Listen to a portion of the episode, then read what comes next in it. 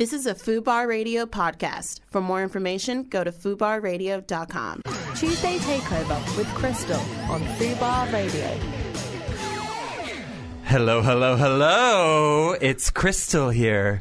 You might know me as your favorite hairy transvestite from RuPaul's Drag Race UK, and I'm here for Fubar Radio's Tuesday Takeover. But it's not just me. I'm joined by my very special guest. Special guest. Ah! Fuck you, bitch. I'm just sat here thinking, looking at you, thinking she's doing a really good job at this, and she's completely engineered this situation. So, everybody listening, my name is Baby Lame, And she doesn't care who knows it. and I will say something. I agreed to this Tuesday takeover as a joint headline appearance. I don't I'm know- sat here and I'm I- literally know- like, "Where is my name?" Yeah, I don't know what could have happened with that with a- that soundbite. Uh, They must have uh, lost my email. I, something must. have, I don't know what could have possibly gone wrong there. Small victories. She didn't win Drag Race UK, everybody. Just as a reminder, but for those of you that don't know me, I am a co-host of Drag Race UK, the podcast with Scarlett Moffat. That's right. I'm a drag queen around town. I'm doing my thing. Not quite Baby Lame but is a drag icon, an East London sensation, and she Make is it more niche, babes. At East London, underground. and she is hairier than I am. Yeah, because you're the hairy queen, aren't you? Apparently, I'm the hairiest queen anyone has ever met. Well, this is exciting, isn't Yeah, it? Yeah, look at us on the radio. Could go wrong. Two drag queens with no live radio experience hosting a two-hour show. I mean, I, I feel I feel good things in our future. Are you excited about this? I'm, I'm looking at you. excited. Look at you. I feel um, I feel moist. I feel damp. Mm. I don't know if it's excitement or if it's nerves or it's just that lovely cocktail of both. Do you know what my favourite thing was before we started this show? Literally, listeners, about two minutes before we started the show, we were talking to our wonderful producer, and we were like, "Is there anything we can't do?" And she just said, "Don't break the law." yep. And now we still I, don't now know I, what is breaking the law. I don't now I what- suddenly feel like anything I do might be breaking the just law. Just don't Yeah. break the law. Oh, but like I feel like I did that eight times this weekend already. So it's like, Ooh. wait, can you talk about breaking the law? I mean, I I feel I feel clammy just thinking about it, Babes, just clam away. But what are we, we going to talk about on today's show? What are we doing? Because this Well- is this is the show that. I No saw- one demanded. literally no one has asked for us to be in the radio together no, to do anything no. like this. But um, we we heard the voices of no one loud and clear, and we thought, you know what? It's time. It's time It's to- time to- for to two deliver this, white men it? to have a voice. Men, where? it's time to give us a platform um, to talk some Oh shit. God. So Yeah. we've got two, you know, two famous drag queens just here for two hours, giving you. All the gossip, all the tea, all the shade, all the chats, but it's not just us. that sounds it? really vacuous, to be honest. Yeah, as well. it, well, you know, so I thought I'd, I'd actually bring in some very special guests as well to Oh, go help on, who us we got? to help us, um, you know, bring some some credibility to the show. So uh, coming up coming up soon, we've got um, a very special guest. She's one half of the Cock Destroyers. It's Sophie Anderson. yes. Yes. Oh, come on. And she's joined by Charlotte Rose, uh, known sexpert, and we're going to be having a lovely chat about sex work and stigma, and we're going to actually be breaking down some walls today. Yeah, I mean, why the fuck not? It's 2020. I'm sick about hearing lots of these people conversations about what is right, what isn't right. It's good to kind of talk about something with a bit of substance. That's right. And speaking of substance, following on, Seamless link yeah, the that's me. You know, um, we've got my good friend Vinegar Strokes on the show later. Uh, she's going to be coming in to talk about Drag Race UK. Everyone's talking about Everyone's talking Jamie. about Jamie, and uh, yeah, I want where- the from strangest place she's as ever had sex. And the strangest place she's ever had sex. Who knows? We'll ask her anything. She's not shy, and.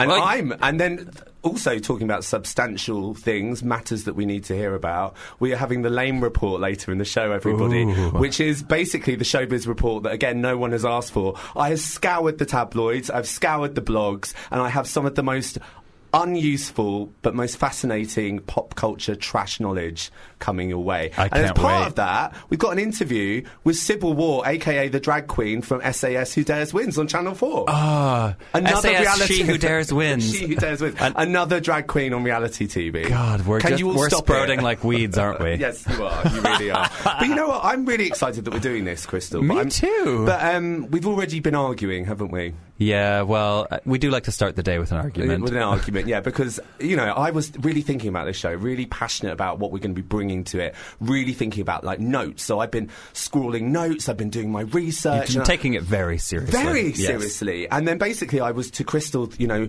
oh, hi, babe, texted you. I'm a bit late with my notes. I'm going to send them over because, you know, obviously I needed her approval on them. and then literally, the response I got from Crystal was K, not even OK, K, kiss, kiss, kiss.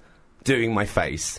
Yeah, So I that's th- how Crystal's I approached think I this got radio show. confused by the assignment. I, I Wouldn't think be I a first time, babe, would it? I think I forgot that radio is um, an audio medium, so I'm sat here in a lovely drag look, um, inspired by Baby Lame. I've gone for like Baby Lame's clown daughter, gender neutral creature. Cheeky yes, but we are on at Fubar Radio on everything, and you can also email us at takeover Yes. at fubarradio.com. So if you want to do that, please do. My Instagram is baby.lame. Message us on that. And, you know, a few people want to know about what yours is. How many followers have you got now? You've got like. Oh, who cares? countless thousands, countless thousands. I've made it. It's, that's all you need to know. That's all you need. You don't need any more follows. No. Um, feel free. what? Feel free to not follow me on crystal.will.cu now. Blocker. Rolls off the tongue, doesn't you know it? what, Crystal? I feel like I'm cheating on you, though. Why? Because normally I'd be doing this with Scarlett Moffat, you know, Oh, an actual yes. celebrity on TV, and it just feels like, you know, it's sad that she's not here. Yeah, do you think she's going to be jealous? Yeah, I think she might be actually. Do Do you think she would? No, I don't think she's going to listen. Yeah, she's probably not. yeah, she's got a she? career, doesn't she? an actual career. Yeah. yeah. Let that just sink in. But you know, I'm happy to be the new Scarlett Moffat. Okay, yeah. I, I don't think that's really what anyone is expecting from from my career, but I'm happy to do that. But you're thinking about breaking these boxes about what Drag Race can do, so you're going to mimic Scarlett Moffat, sure. Yeah, but you know I'm what? This is become the a northern date- lady. This is the date that will go down in history for this show. That will probably be a one-off. And will January never be heard of 6th. January the sixth. January seventh, actually. Is it? Yes, it is. Great. Well, What- who knows? The fabulous thing about today is it's, it's an iconic day for celebrity birthdays. Is it? Yep. Gonna Tell throw me some more. names at you. Yeah. Nicolas Cage. Stop it. It's his birthday today. Stop it. And that's a film star. You. When did you last think about Nicolas Cage? I mean, when I was five, When you and were w- watching Face Off. What was? What would you say? Is that with John Travolta? Yeah, I think so. Uh, yeah, yeah, and they swap. I don't know. All I remember Right, is they I've got face. something to say about John face. Travolta Okay, right sure. Go ahead. Is it wrong? I saw a picture of him with Olivia Newton-John the other day. They were doing like a Grease reunion, Mm-hmm. as you'd imagine they would do. He kind of looked a bit like a hot daddy. He had a beard. He had, you know, had a bit of um. So- is that wrong? I'm I'm mostly just surprised to be honest because the last time I saw John Travolta, I felt like he was really um, he'd gone full gammon.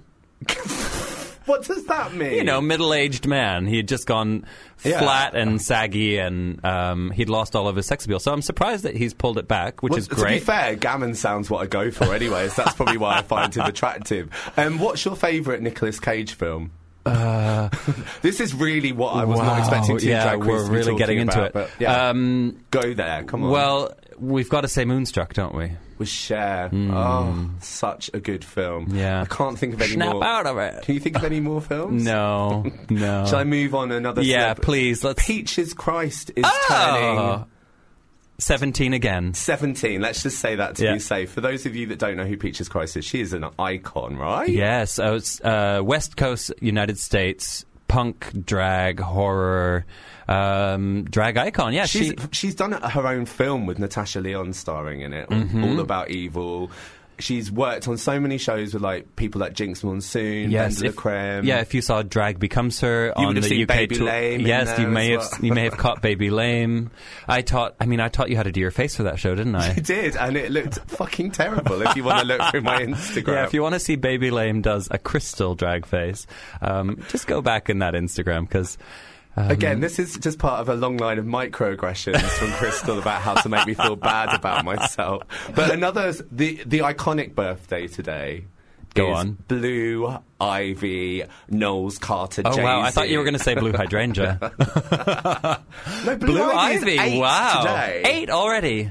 Yes, eight today. Can Wow, you- what do you think she gets for her birthday? Blue Ivy. I bet she gets one of those like Barbie cars. You know. But I think she gets. but a it's like real a really pimped out no, one. she gets a real car and a with driver. a driver. Yeah, Can you imagine how terrifying Blue Ivy must be? yeah. Like imagine the the celeb play group she's in, and she's definitely the bully, isn't she? Yeah, she's the yeah. boss. She's literally like. She, she, you know her Beyonce dropped the album out of nowhere, Blue Ivy drops the teddy bear, and everyone, all the other And children like, gasp. "Slay! Oh my Slay! God, Work. well, she's eight today, but I mean, Has she done a photo shoot the or wrong anything? present.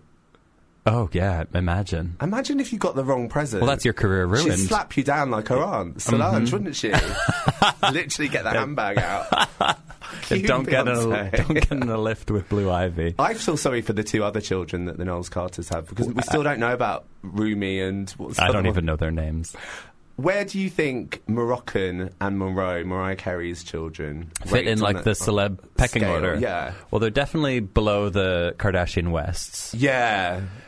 but I think they're above like most film stars. Like they're above like the Gwyneth Apple level, you know? Because I think when you're a musician's Did you just child, mention Gwyneth? This is something Well, else I have the- to talk about. But do you know what she's just launched? Wh-? She's launching her own Netflix TV series. It's something to do with the goop. Uh. Is it? Is and it it's goopy? literally how to get the goop going down below, how to get the goop Okay. going in life. okay, Did we need that? probably not. But you know, I've never felt like a Gwyneth Paltrow target audience. So you know, maybe, maybe if you're out there listening, you can you can um, email email us now or tweet in and just tell us what's the Gwyneth appeal. We want to know.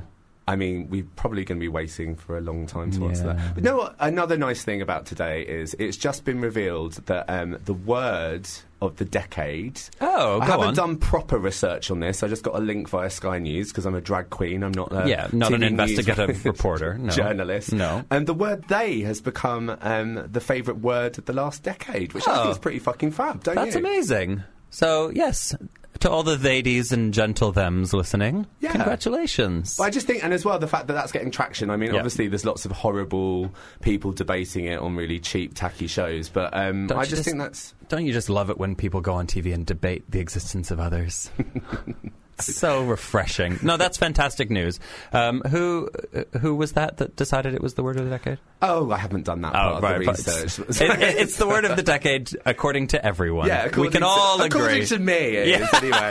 So, Crystal, how have you been? Because obviously, we, uh, you know, I'm sure lots of listeners, for those of you that don't know, she was on a really, really, really big drag TV show called Drag Race UK, and you did pretty well out of it. I did what's, okay. What's life been like for you since doing that? Gosh, it's been non-stop to be honest. We uh, we did the official Drag Race tour at the end of last year, and I've just been kind of up and down the country, um, meeting fans and signing autographs and Is that and weird, kissing though? babies. Is it weird though? Really, like doing all of that, like all the signing stuff and everything. What's that like? You know, it's actually really funny because um, the last time I was on Fubar Radio was right before Drag Race launched. So it was. I feel like we've really benchmarked, uh, book bookended the the whole experience with like Fubar Radio as it should be. is this going to be the end of it? yeah, maybe. Please tell but, me this will but be the I end think I said this at the time, and it still stands true that like when you're a drag queen, and I'm sure you can relate to this, like it's your job to pretend you're famous. So when you walk into a room, you're already the most important thing in the room. Um, you know, you just you you behave like the most famous person in the world. So when you actually become famous, even if it's just a low level reality TV fame, it's kind of like the world has just caught up. So of course people recognize me in the supermarket. Of course, you know, people want a selfie at the rave. Of Yeah. course. Uh, of course someone's going to stop me in the airport. You know, that's just that's just I saw. fine. I saw the it- world has finally caught up. I saw an Instagram story of you at the rave, and I'm not sure I'd want a selfie with that oh. monster. Oh. Yeah, I had, I had I had to turn them down. Speaking of illegal activities, I don't know if we should talk about that. I don't know. I wasn't there. It's not my problem. But you know Shout something out to else. Adonis. Something else that's going to keep you relevant, actually, which is very, very exciting, is we can exclusively reveal that Drag Race UK is going to be being shown on BBC One. I know it's so exciting. How exciting! That must be so exciting for you because it's going to be shown on Friday nights after the Graham Norton show, directly after, isn't it? And how exciting is that for It's you? just- because you obviously just you know it was it was huge, but it was online, and that's still kind of a new thing, isn't it? And Yes. So what's that like for you? Well, you know, hear? it just proves it was so nice they had to do it twice. And yeah, we're it's going to be on BBC One. It's going to be getting a whole new legion of fans, hopefully. But also, I think what it means by being on BBC One and after Graham Norton is that it's gonna it's gonna be a, shown to people who wouldn't necessarily be seeking out Drag Race. So there's going to be lots of people who are seeing it and hopefully falling in love. Friday night coming back from the pub. Yeah, literally turning on the exactly. Ex- what the what, fuck? what the fuck is going on? Why is is that lady so hairy? But that's so, I'm so excited for you that it's, Yeah, it's it's got cool. like another kind of. yes, let's keep milking this cow. Let's keep flogging this dead horse. I mean, don't listen, know. if Whatever it means people are going to listen to the podcast again, Absolutely. thanks. Head over now. Listen, it's on every single streaming platform. listen, get it in there. you know, we girls got to eat. um, and what would you say, like, because obviously I know lots of people have asked you this now about Drag Race, and you hear these questions all the time, but. What is the like the take home? Oh, that was a good moment for you now. Like when now you've had a real, you know, decent chunk of time to really think about it all, watch it back. You've had your viewing parties. What was like, Like the re- moment on the show. Well, that- just like your take home. If you had to take over one memory or one little story or one feeling from it, what would it be?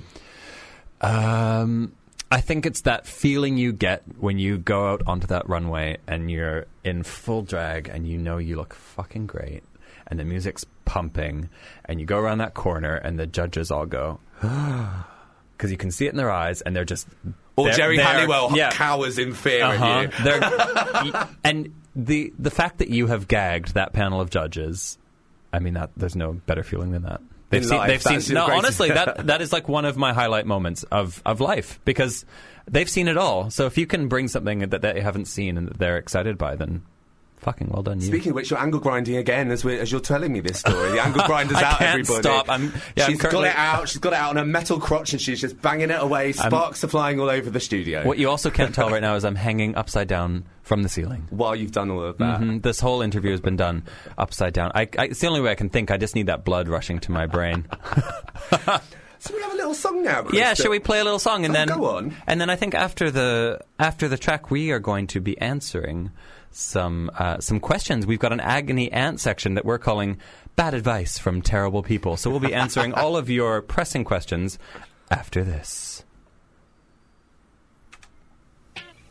I did it.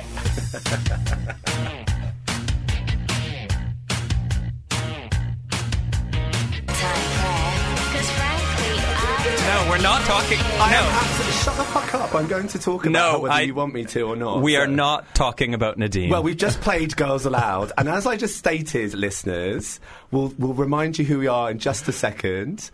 As I just stated, Nadine has just recently completed a very successful appearance on I'm a Celebrity, Celebrity Get Me Out of Here, which rated a lot higher than Drag Race UK. She's a more relevant celebrity than you will ever be. I- well, I'm not gonna. I'm not gonna deny that. I just, you know, if if there's a platform, Baby I Lame is gonna love Nadine shoe in Nadine. Yeah, she is an icon. She is an icon. The Working others- with flour. And I was just saying as well, which uh, which I don't think Crystal knows uh, anything about. The Masked Singer has Masked Singer Sinner. Singer. Singer. Singer has just gone out on ITV, and I'm pretty certain that Nicola is the Queen Bee. So I haven't watched it, but she does have a very recognizable and iconic it's voice. That kind of raspy. Yeah. I loved. I loved her solo album. Oh, it was really good, wasn't Yeah, it? But such a she just shame. kind of. Yeah, it didn't work. Um, Kimberly. In Oh, God, are we going through them all? I'm just going to go through all of them. Kimberly is currently in Sleepless in Seattle, the musical. Wow. which is only touring the UK. It's not on West End. Wow. Who would have thought that needed to be a musical ever? No. Uh, what? how do you think? How do you think the song "Sleepless in Seattle" goes? I'm sleepless, oh. sleepless in oh, Seattle. Oh, those those dulcet tones I've heard on the UK top yeah, 100. yeah, that's right. That, that's a top forty voice you're hearing. no, that was Frock Destroyers, babe. That oh. wasn't Phil no, I think you'll find that they amalgamated our chart positions. So that So- top forty so- is mine. So so far, Nadine. Yes. We spoke about Nicola. Yeah. Kimberly. Yeah. Cheryl. I read in the papers that she wants to use sperm donors to have two more children. oh, that's nice. I don't know how true that is, but obviously she's got a little baby bear with Liam Payne. Oh yeah. So now she's thinking about getting a sperm donor, and I just say, "Good, go, you go for it, Cheryl. sure. Good on you." And who are we missing? Sarah Harding. Sarah Harding and her bum note. Which is really all I know about Sarah Harding. Sarah Harding is in hiding at the moment. Oh, is she? Well, she's just kind of she's retreated to the countryside, as far as I know. Sh- You know, who knows? She could be listening right now. I once had a lovely personal exchange with Sarah Harding. Tell me. Um, so I of- often work in television when I'm not a drag queen, because obviously this isn't a sustainable career to live It's in not. London. Um, and I worked on Celebrity Big Brother, and my job was to look after Sarah Harding when she won it in her year. Sarah Harding won, won Cele- Celebrity Big Right. Brother. Who knew? She won it, and let me tell you what she did on Celebrity Big Brother. She recreated um, Sound of the Underground dance with a mop. And she was like, I don't want to do it. And they played the music, and she was like, I don't want to do it. And then she got it and did the full choreo Okay. with a mop. But yeah, I was locked in a room with her. Snaps for Sarah Harding. I was locked in a room with her before we went live on the, the sort of the spin-off show where we were talking about it, and she literally was just in a tiny room screaming. Oh, It was one of the most terrifying experiences I've ever so had. she she she hadn't enjoyed her No, no, Big she Brother was, experience. she was just like really kind of happy oh, about it. Oh, she was- it was happy happy, screams. One minute happy, one minute scared, the next, one minute shocked because someone would be bitching about her. You know, it's like a bit like when you go on Drag Race and you watch it all back. But yeah, literally, it was an intense experience that I will never forget. So thank you so much for that, Sarah Harding. well, that's our Girls Aloud roundup. Um, but Crystal's yes, giving me death stares. She's like, "Why the fuck are you talking about this?" Sorry, babe. Um, but yes, that song did no good advice did bring us to our segment that we're calling "Bad Advice from Terrible People," and um, I have I've asked my thousands, my legions of Instagram followers for their agony aunt questions, and I just thought that you and I could um, put the world to right, Love it. I thought we could answer Do- some some tough questions and and really, you know, help people. Do you feel you've got any qualifications for such a? well, you I know, mean, you're no I'm I, Deirdre on this morning. I you? have a degree in the from the School of Life. Oh, Um, what did you get? Well, they, they let me they let me have the degree, but it was it was a close call. It was a close- Yeah, yeah. Um, but anyway, should we should we should we dive into the don't know questions? what that means, but I'm into it. Dive away. Okay, Yeah, cool. Okay. Um, okay, this is a good one. Uh, should I stop sleeping with my ex who cheated on me's current boyfriend? Whoa. Okay. Right. So Just you break that down. So, so yeah, you have a boyfriend. Hi, They yeah. cheated on you. Oh, hate them. Yeah. Okay. and so you broke up. Yeah. Definitely break up with them. Yeah. And and then now you're sleeping with their new boyfriend. Oh, and, and what's the question? Should you continue Yes, to do that? absolutely. You should. You think so? Yeah, and do, and set up a scenario that your cheating ex is going to see you do I that. think that's the real answer. Uh, but you Just kn- ruin every life. Yeah, but you need to do it. You need to make sure that that reveal is done in a really good location. So, Yeah, like, you can yeah. need to produce this shit up. Like you're you're in the sling, yes, your yes. ankles are touching the ceiling, you can't get down, you're completely hogtied. And sorry, uh, sorry, I'm getting a bit You're going to be on? BBC One very soon. I'm not sure this is the language. But do you know what I would do? What? I would do it in their bed, Yeah. wearing some of my ex's clothes. And what Well, if you that's like, a bit? That's a bit single what if you female, like isn't it? left something under the pillow that they would know was yours? like a wig, Yeah. one of my crusty, a smelly single, a single eyelash. and then when they get home, they're like, "Whose eyelash is this?" No, I love it. Oh, I love it. Okay, yeah. that's that one. That's solved. solved. Yeah. Tick. Um, okay, here's another one. Should I go to the kitchen naked at night, even if all my neighbors can see?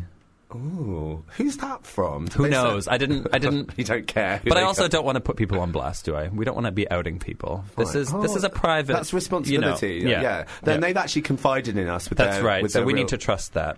Okay. Um, I are you quite yes. a nudie person? Um, I've only seen you naked once. Oh, really? I, well, tell a lie. I think I've seen. I think I've seen cock and balls a couple of times when we've Mm. been backstage, and I've like gone, ugh, looked away. But and I you've saw gone. you Oh God, naked. my eye! How did it even reach that far? I was so too busy far, it's so sniffing your underwear. but I, the only time I saw you naked was at Burning Man. So for those of you that don't know what Burning Man is, it's a really pretentious festival where Yes. people go and lose their mind in the desert and find themselves and stuff. But do you remember we did that big thing where we had to take our clothes off and got naked? Oh yeah, we the, the the giant communal shower. yeah. Oh yeah. Well, I am. I mean, that's a lovely memory I've just been flashed back I to. just take my clothes off Yeah, just you rubbing you down it. with Dr. Bronner's. um, but am I a nudie person? Uh, I am not afraid of a little exhibitionism, Hmm. and I think that if someone's looking in your window, what they see is is not your problem. You know, if they're going to look in, just But I, you know, if someone takes a picture of you when you're in drag, Yeah. and they like they're not like asking you, and they're just taking a picture. I'm Yeah. always just like. Let me know, and then I'll put on the show for the picture. So I feel like maybe if I'm going to be naked and people can see in the window, I Yeah. might as well be like showing off to them. I might yeah, as and well I be think I think working. I it. feel like that's the question here. Is like you know you know that they can see, so you might as well just flaunt it. Yeah. and especially if you're like doing sexy things like opening a jar of pickles, or like you know buttering some toast. Do you know what? Shove What a, bloody shove a bloody mobile phone and do a live stream. Well, not a live stream, an OnlyFans or something. Get some money Monetize that. That's Yeah. a great idea. That's a great Yeah, idea. so that's that Okay. one solved. Yeah, I think so. great. Um, okay, this is a this is a serious one. Are, are we ready to get real? Yeah, Uh, I think I think okay. I think everybody's ready for us to get real. now, Yeah. what do I do if I'm scared to come out because of my friends and family reactions? oh. Uh, uh, you thought I was kidding about it yeah, being real, I was didn't like I? expecting no, like, no, it- no, more tit jokes or something. Uh, yeah. Um, that's a really hard one, isn't it? Hmm. Because I feel. Do, do you feel? I feel at the moment, lots of people are just kind of like, oh, you know, being gay is easy now, being lesbian is easy. You know, you just say it, it's fine. You know, it's it's not like it used to be. It's much harder these days. But actually, just everybody's experience and situation is so different. Absolutely, And- and and if you've got a difficult family situation where you don't feel like you're going to be accepted, then that's even harder. I th- I, I think the time to come out is when you can't hold it in any longer, and you don't need to be rushed in that. Um, I feel like when I came out, it was because it was literally bursting out of me, Yeah. and and I had wanted to do it for years before then, but I couldn't. But it was it, it was when it reached a point where it was like.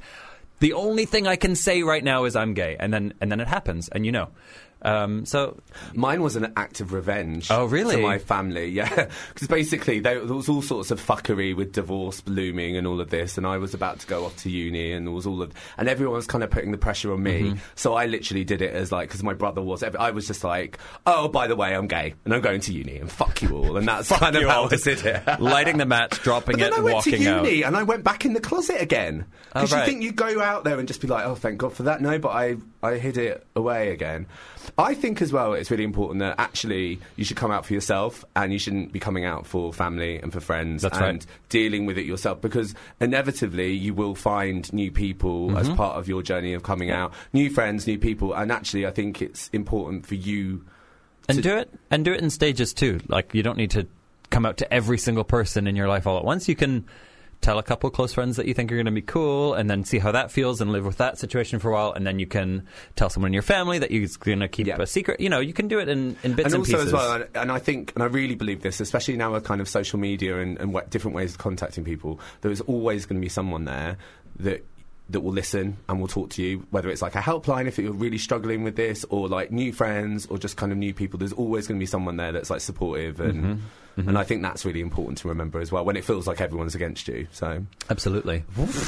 what happened then? I felt like Um, Yeah, well, I think it's good. You know, we It- have it- depth. yes, we you do. know, hard hitting investigative and journalism and counselling services provided Can by I, can Crystal I do and one? Baby Can I do one? Now? Yes, please. Because I, I also posted this out to my Instagram followers, and I got about four replies. Okay, great. One of which was hello.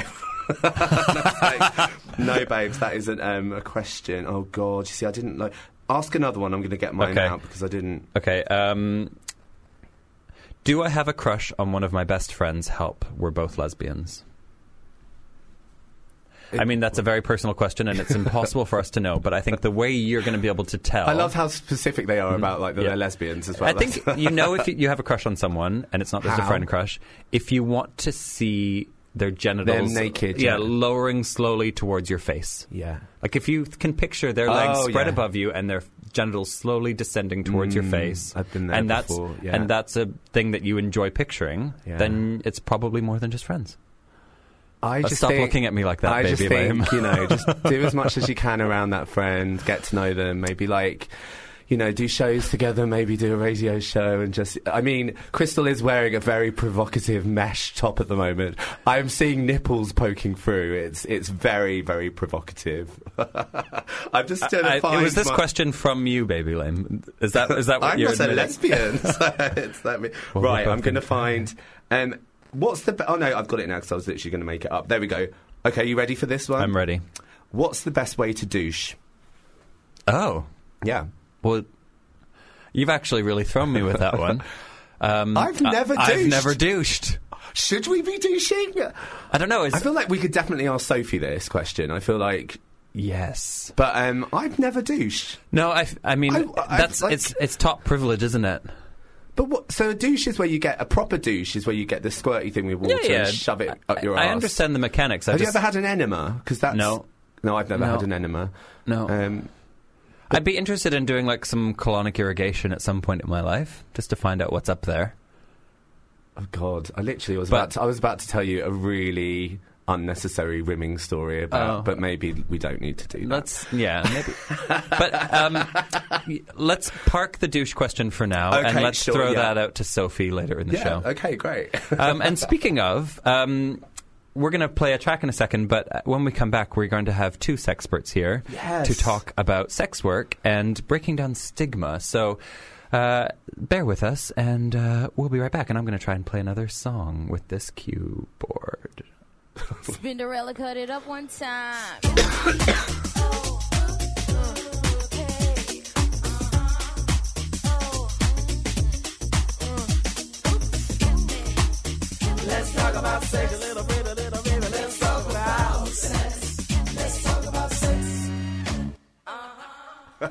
And we're back. and I'm literally taking my clothes off in front yes, of Sophie. she can't help herself. you know uh, what I'm like, babe. yes, you're back with the Tuesday takeover on Fubar Radio. It's Crystal here. And Baby Lame, And despite Baby it not Lane. mentioning my bloody name on the thing. Shocking behaviour. Yeah. It's all right. And- we've got our replacements. They've That's arrived. right. We've got them in finally. Um, yeah, this segment is called "Let's Talk About Sex," and um, I wanted to do this this section, and I'm so glad we've got these amazing guests in today because I started the new year with a little post on Twitter just Yeah. about all of the energy that I wanted to be taking into the new year. You know, trans women are women, protect Indigenous rights, um, look out for climate change, and one of the things I said was, "Sex work is work," and I wasn't expecting to get uh, any pushback on that, but I did, and someone commented on the post, and I'm just going to read out the comment Yeah, because do it it. surprised me. um, they said, "Sex work is work." In, in quotes, yes, it is, but please let's not forget that sex work is also dangerous, abusive, and destroys women psychologically, and it is not a choice made out of convenience, but made out of a need to survive. Um, and I went on a little rant at them on, about it, but I, it, it surprised me because the comment actually got quite a few likes, Yeah. and it got some support, and. Um, I live in a little East London bubble where, you know, I think that everyone is on my level and on the same page with me, but obviously there's a lot of people out there that still have a lot of stigma about sex work. So I thought we'd get in a couple of experts to kind of talk about that and Actual know, experts for a change. Actual experts. Actual middle-aged experts. white fucking men. Literally, like, this is it. Yes, Do you know what I mean, though? Aren't you sick of it? Absolutely. Get people that actually do it for a fucking job to talk about it. And well, and here they are. Here they are. So we've got two very, very special guests to talk about it today. Um, we've got Charlotte Rose, Yeah. um, Yes. who uh, is a is a sexpert. Sex, well, I've been a sex worker for over 20 years. I'm a multi award winning sex worker. Oh, I have to yeah. throw that in. Get those awards. Yeah. um, my first name's actually Lady, so uh, Oh. because it's my first name, I classify myself as the first lady of sex. Amazing. Wow. Amazing. I love this, it. this is you've Top got. expert. Oh, I mean, you literally have it all laid out. Yeah, yeah, your that awards, is- yeah. You've got your on it. lines. She's got the Fucking tagline. about with this. no messing. And our other very special guest is the one and only Sophie Anderson, aka Sophia Slut, aka Sophia Success, aka one half of the Cock Destroyers. And, and Sophie, would you describe yourself as a sex worker, or is that? yeah, yeah. I mean, I think it's such a great name, and um, oh, I just love the dick. That, that is, yeah, that, that is why I do it. You Yeah. know, so I love the dick and make a bit of money. You know, to Right. You know, Because you fucking brilliant, work, don't you? brilliant. You work for I it. I've fucking seen you work for it. Absolutely. Yeah, just look at my Twitter, babe. Yeah. Getting banged. Oh, getting are they banged. banning you? No, I'm getting banged. Oh, on bang, that. bang. No, a very important G in that sentence. Yeah.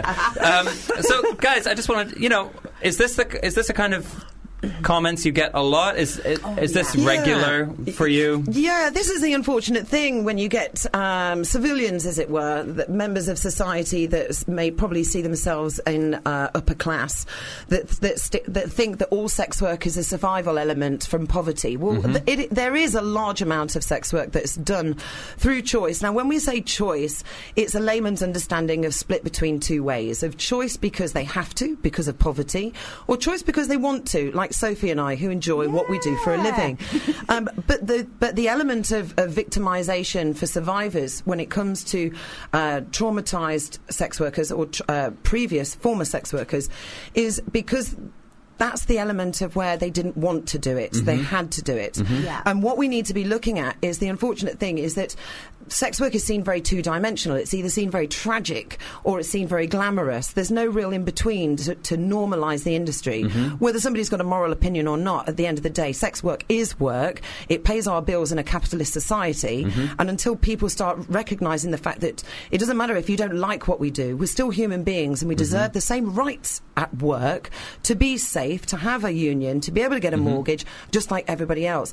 But because they see what um, what the media has created or portrayed about sex work, it's seen very dirty. It's It seen is, associated with So crime. true. It's seen that you know you've got to be an abused person to get into the industry, and it's just not the case. No, no, exactly. And, and to be honest with you, I enjoy my work. I really do. And how many people can say that as a starters? Do you know Yeah, what I mean? absolutely. The fact that Exactly. already the first thing you're saying is positive, that you Yeah. enjoy this. Well, the thing is, I'm, I've arranged a gangbang for tonight. So I've got about eight guys who are coming to have sex with me in all my holes, make me fucking airtight.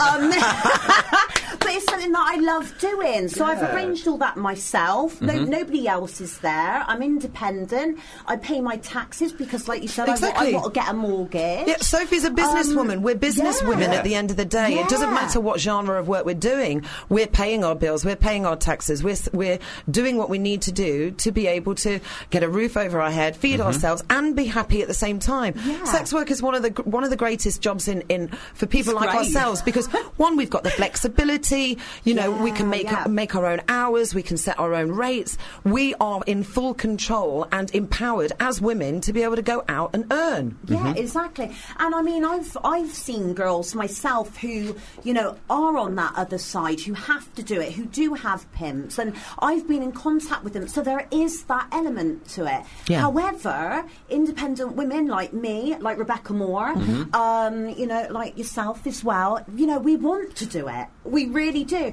I don't have a partner or anything like that. I haven't had one for 13 years, and it doesn't interest me. What interests me is having sex with different people, mm-hmm. strangers, and it's something I love to do. And why not make that money? I've got a son, I've got a 13 year old, and he he needs that money. Yeah. He needs a stable environment, which he has at home. You know, nothing gets taken back mm-hmm. there. I Absolutely. use hotels and everything. I do everything in the right way. I pay my taxes. I mean, on my taxes, I you know it says adult industry. I- I'm just.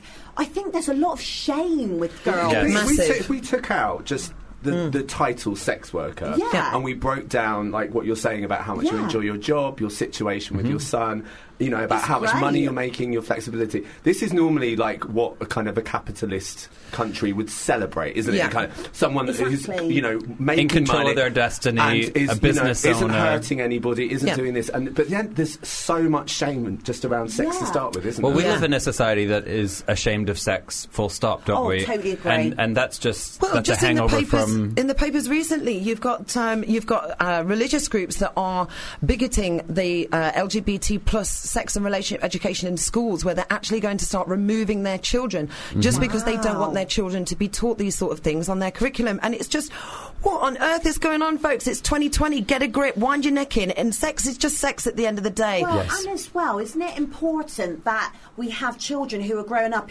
stable? You know, if my son turned gay, if he if he's gay, you know, that is such a great thing. You know, it's something to be celebrated. Mm-hmm. Whether you're gay, straight, I, I myself am pansexual, and I love that. You know, and mm-hmm. for me, it isn't about the you know what gender someone is. It's about the person. Yes. And if and if Yeah. my son son's like that, then you know we celebrate it. And But this and is the thing, Sophie, is that if he is like that, do. exactly, and that, and stopping, putting a block on children's future I agree. education is bang out of order. Yeah. It really is. It's Because disgusting. doesn't it make you whole as a person? No. Knowing, knowing. Not, or not knowing. Yeah, that's the thing. Yeah. And you know, if they can teach things in schools where there's going right, you know, this is this is what we've got here. You know, this is this is all the genders we have. This is all the sexualities we Yeah. have. This is such a powerful thing because I think.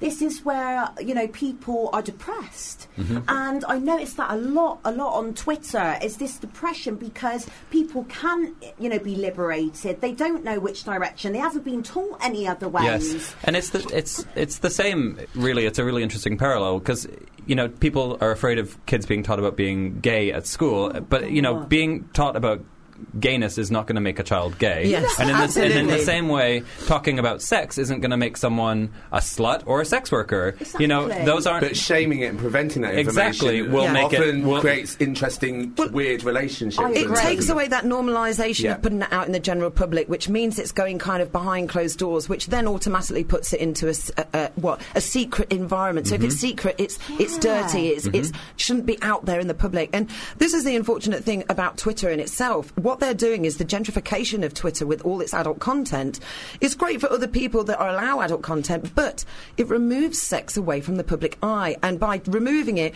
again, takes it behind closed doors, puts it underground, Exactly. and it m- makes it get, regain that seedy. yes, and that's where the unsafety comes exactly, in, isn't it? absolutely. Yes, so true. Because if kids want to learn about sex and they want to learn about sexuality and pleasure, because the pleasure is a massive thing. You know, at school we're only taught about how to reproduce, uh, uh, procreate, and and it's you know, I watched a video of two bloody cartoon rabbits fucking each other, and I'm like, what the hell am I going to get a rabbit come and jump on my back and hump me? What's going to happen? I'm sure you know? could. And Yeah. that and that to me, growing up, you know, what, what what is that in your pants? I don't know what that is. I'm expecting a broomstick that I can roll a condom on because I didn't know it was shaped like that. It's That is so absolutely true. ridiculous. Mm-hmm. Yeah. We need to be learning about these things. We need to have that open table for conversation for children to ask those questions.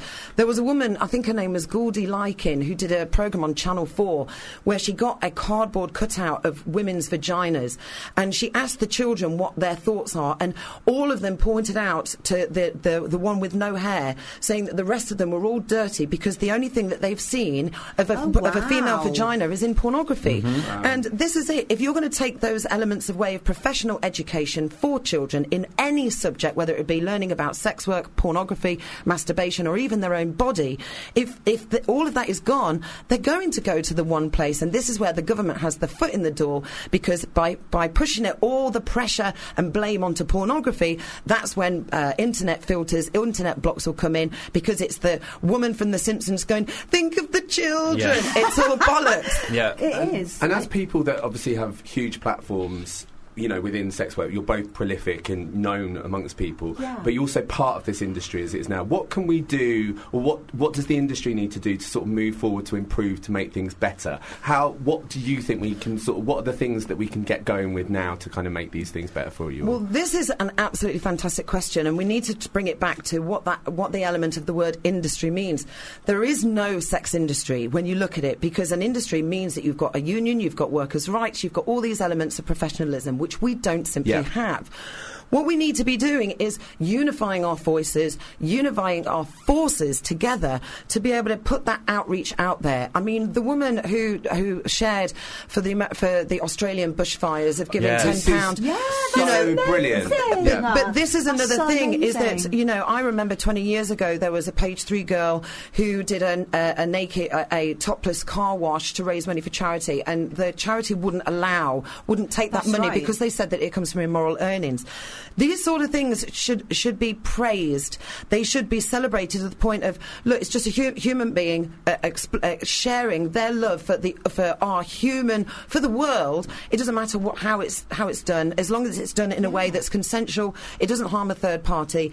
Uh, then then let them get on with it. But it's these sort of things that number one, as a community rather than an industry, as a community, We need to be unifying.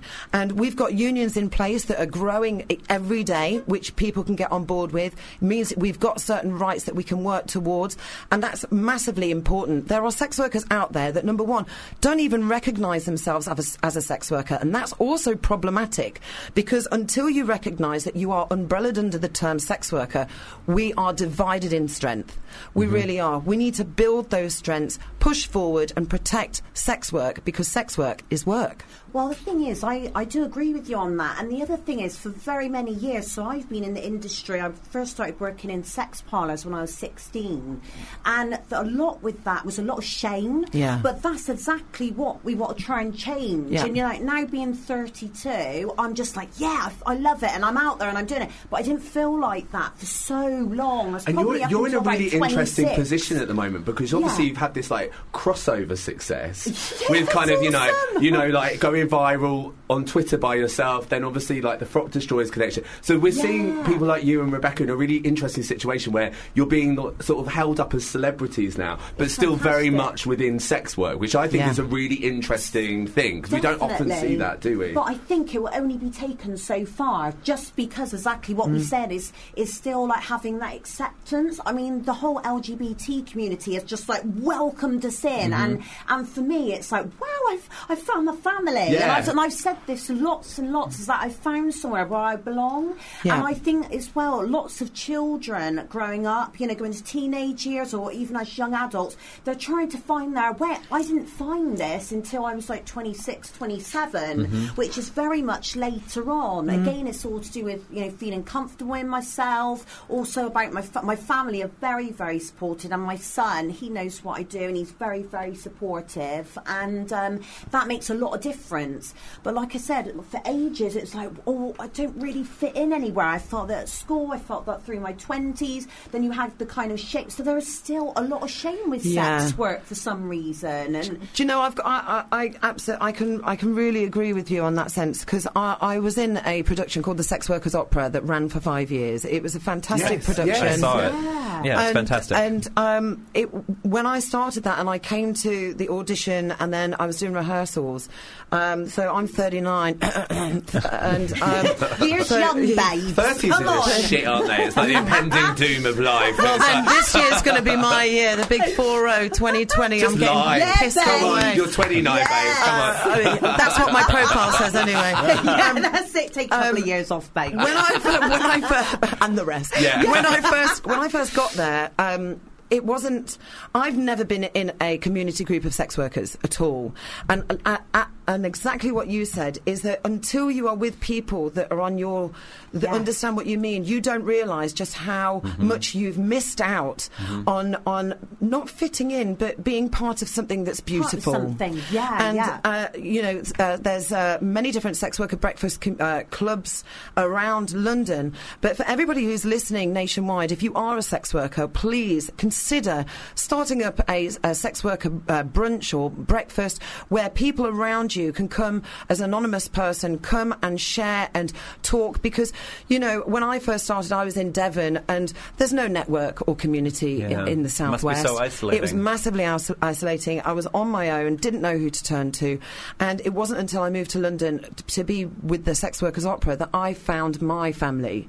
Oh, wow, And uh, so I totally un- understand where you're coming from. And you know, anybody who is listening that, that is resonating with anything that we're saying, there's an amazing website called Safe, which is spelled S A A F E, and you can find lots of little networking breakfast clubs that you can go to. So if you are feeling isolated, please do have a look at that website. And what we'll make sure we do, and well, I say me, I'll get Crystal too because she's got all the followers, but we'll put all of these Please, links that would out be great. everyone. But speaking of families, actually, because Yeah. obviously we we just touched on the fact that you're a mum. Yeah. What's the sort of the stigma been like with that? Like obviously because Oh, like wow. You know Yeah. being a mother, but then also doing this. What's what's that been like for you? Yeah, exactly. I mean, for me, it's been absolutely great, and we, and me and my son had to have a sit down. So before, I've been in porn now for two years. Now, you may think that's a little bit later, but again, it's because I went through that kind of time of like shame. Can I tell anyone? My my father knew what I did for a living, and he's like so supportive. So it's Amazing. good to have someone there who you can talk to. Um,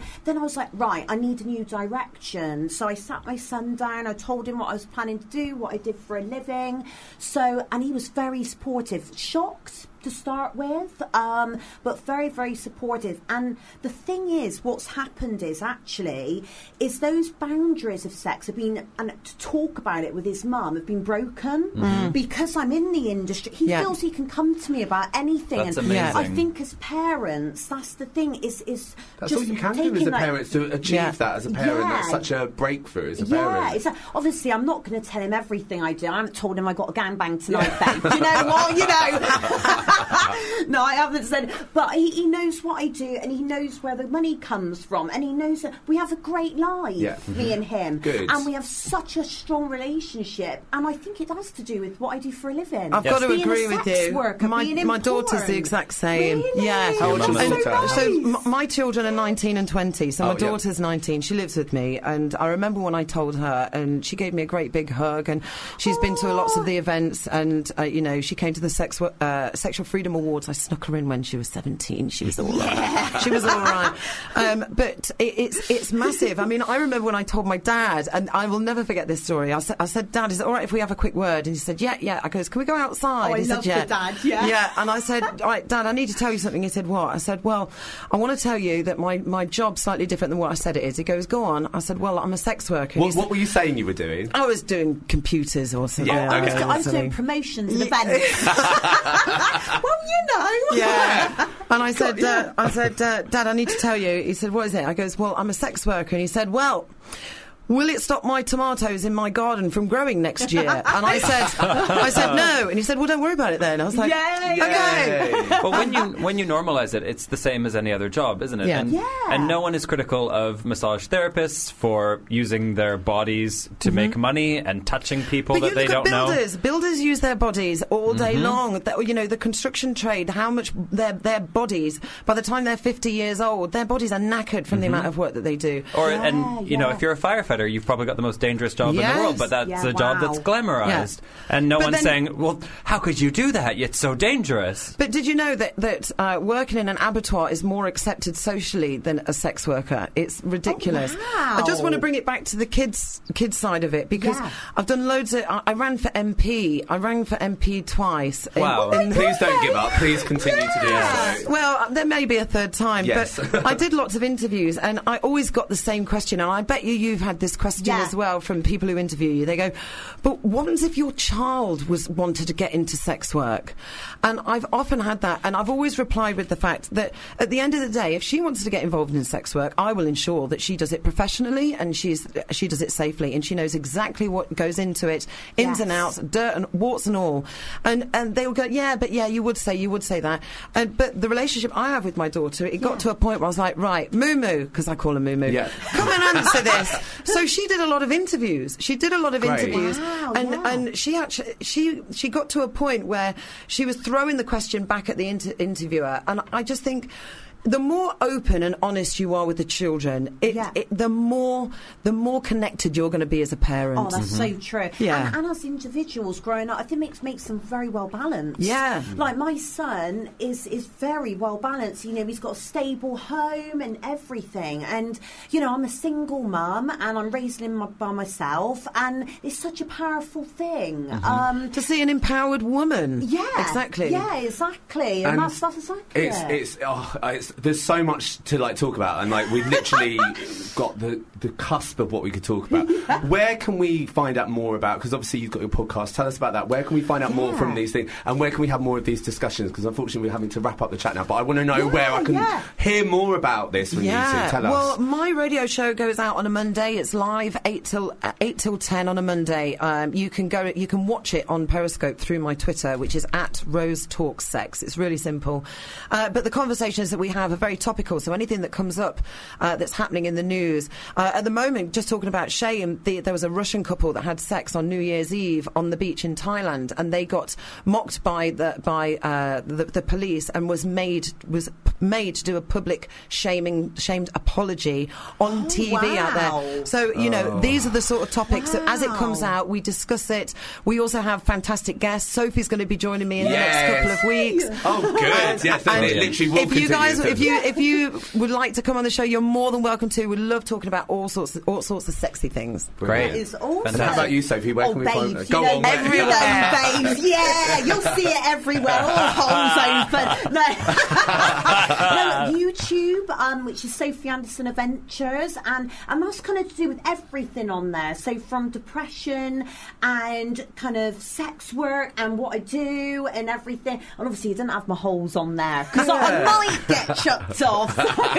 but Twitter and Instagram. Yes, and so, follow yeah. follow Sophie if you need a dose of positivity in your life. Yeah. because she- Absolutely. yeah, That's she, awesome. she is wonderful. Now we're coming to the end of this chat, and we just have to. I've just got one more question I have to oh, throw to both of you because we couldn't answer. oh yes, this. it- very important. Having never douched either of us, Either of how us. important is douching, and what's the best way to do it? Let's g- let's just chuck it out there. Go on, babe. I, you go. I've never, I don't use that, that hole for work, so Okay, I've yeah. always kept it personal. But uh, I never did personally. But um, I just think it just depends on what time you've eaten at the end of the day. That that makes So sense. another non-doucher in the Yeah. studio, which Sophie. means I'm a non-doucher. the, the Wow. ultimate douchebag. Well, over the here. douche- yes. well, I honestly, I do. I like to be believe I just clean. called You see. No, I love that. yeah, that. That's going to be on my Twitter now. Do. Hashtag douchebag. no, I do like a good clean out. So I get the hose in my bath. Yeah. I have one shower room and one, and this is the room that um, my son doesn't go into. I'm like, babe, you don't want to go in this one, my little bit. Um, not that it's up the walls or anything. but- so I stick the pipe up there and have a good, nice clean out. Run to the toilet and then, you know, fire it out back, you know. And I find Imodium is brilliant. So because I'm going to do DP today, Yeah. um, I've taken some Tell people what DP is Oh, double pen- uh, double pen- penetration. but I'm thinking airtight, so I can get three dicks Ooh, there. yeah. So he can be totally like airtight. But going back to it, so I take Imodium the night before, and everything's quite hard in there. Then, so the poop's gone quite hard, and then we do another wash out today. Makes sense. Where's that flush So- sound? I'm sure we've got it. Oh, can we come back tomorrow? Oh, there you go. You Yes! flushed it all out. Flushed it. Oh, what Yeah. amazing guests these That two have is been. the- I want to come back Fantastic. tomorrow.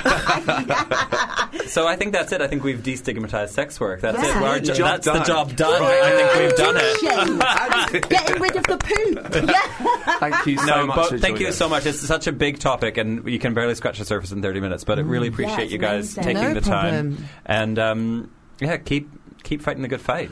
Sex And work fuck is work. keep fucking Sex work is work. Sex work is work. Sex work is work. Amazing stuff. After the break, we're going to have Vinegar Strokes Ooh. coming up after this. Brilliant. Really good. Sophie, you're a legend.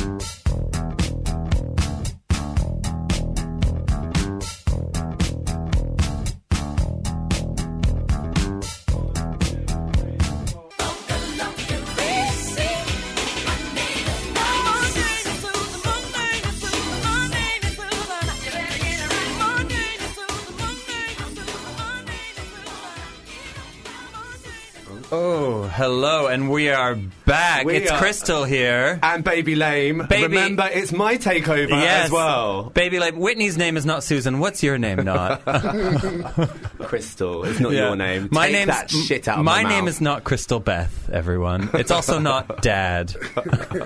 Is that what like the fans call you? Do they call you Dad? And No, they call online? me um, Anti Crystal. I don't know what they call me. No, they but call, when they, call then me they desperate. send you dick pics and Oh stuff. yeah, I get a lot of dad. Actually, I'm kind of I'm kind of leaning into it in my mid thirties. It's it's time to embrace the dad. Okay.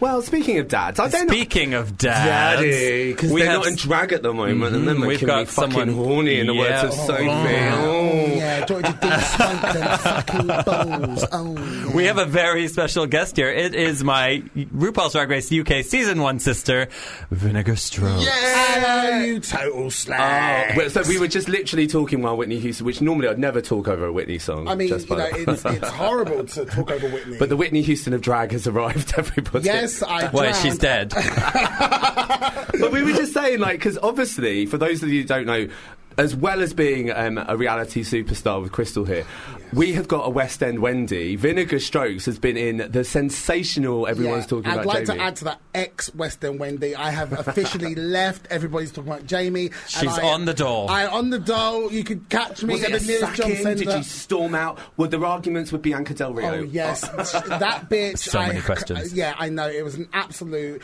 fight for the death between me and Bianca, and I left. I handed in. I'm waiting for the P45. I can't wait. Well, I No. had the privilege of seeing Vinegar in her very last performance. In the last uh, performance? Yes, on Saturday. And I can confirm that um, she just put two middle fingers up to the whole audience and walked off. Can you imagine? How rock star would that be? Fuck you! It'd be like Elaine Paige in Cats going, fuck you, someone made the film. How long? How long were you in it for? Two years. Wow. Two years. Two and tell years. them, and like remind everyone of what a, a breakdown of the shows because that's not like two shows a week, is it? No, That's- it's eight shows a week, um, and it's it's full on, like it's intense. Like you, God, you'd think your drag face would have gotten a bit better in that. T- Well, Oh! you say that, babe, but you should have. I'm going to show you pictures of when I first started, and I was using my natural brow. Oh! so actually, the, and the two years have actually the makeup's actually got considerably better, ish, and then now it's got. Babe, better, so yeah. babes. People like me look up to you as like make-on icons, okay? makeup icons. I'm looking at you even without makeup, going. I think oh, we should call it make down now. I think no, with with, everyone, with all these people wearing makeup now, I think we should call it make down. glow Glow- down, I love it. Glow down, glow, glow out. So what was the like? Because there must have been an after party. They must have been so fucking grateful to get rid of you. so we, I mean, Crystal saw we were literally crying our eyes out. I was like, ah, and like the last lyric of the of the encore bows is, oh, we've gone all echoey now. I feel like I'm in like a dark room. Hello. Um, oh, now I've gone loud. we just oh, is that better? live radio? These things happen. Live Technical radio. issues happening. She's got a new mic. Could we There turn me down because I sound so sexy and I might get an erection? So there were tears, voice? babe. There were tears. tears, um, and we had a good old time afterwards. We went to a little bar afterwards and the box, and then we ended up in Balans, had a good old meal. Explain what goes down in the box for people that don't know, because that's that's there's some edgy stuff that's seen there. so Well, I can't even tell you because I've not actually been to see a proper. My first time at the box, and I missed the whole like show. Like I, I, I heard you get to see like Public Enemas and Oh, yeah, all of um, that. wanking. Crystal's Yeah, I- angle grinding. Have you been there? Have you Yeah, performed there? No, I've never performed. I would love to. So if Oh, you're you listening to the box, let, let me know. But uh, yeah, I once saw a man um, hung from his testicles. But it, but like but it's That it's, was, the, that was the sound of his testicles. it's um, it's funny though because like the audience is really like posh uh, like West Londoners who've come. So Yeah. it's a very it's not like it's a sex club. It's like it's like kind of a theater of the grotesque for like rich people. It's kind of weird. I saw Prince Harry when I was there. Like Prince oh Harry really? was there. Oh my god! wow. He's fit. Was, was was he with Meghan Markle at that point? No, he was shit faced, and I was on something also. His dick. Um, yeah. Are we breaking Uh, the law now? Yeah, Oh, are we're we? probably breaking the law now. But I just remember um, him sat on the floor and this girl helping him drink champagne out of a bottle. Like she was holding the bottle for God, him because hate, he was so I hate he was so people fucked. because And- that's how is they drink. Allegedly. Alle- uh, this is all alleged. Prince Harry has not given his right to reply yet. By the way, Crystal. isn't this a great drag name? Megan Merkin. what do you Or, think? or Angela Merkel. Yes!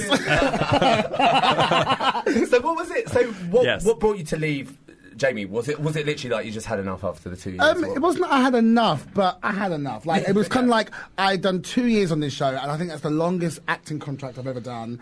Um, and bear in mind, I fucking love the show. I love the story. I love the message. I love the people. I love the creatives. I, the real Jamie and Margaret, I, I have literally the biggest love for. Um, but when you are a creative person, an actor, you, you either go two, two one way. You see it as a job, so you stay there till till they kick you out. Or you're an artist and you want to go out and create stuff. And for That's me, I, want to go out and create ask stuff. because if you're repeating the show, you know, you, you think about in drag, you get bored doing the same numbers, and you maybe done it like 15 times Mm. Yeah. ever.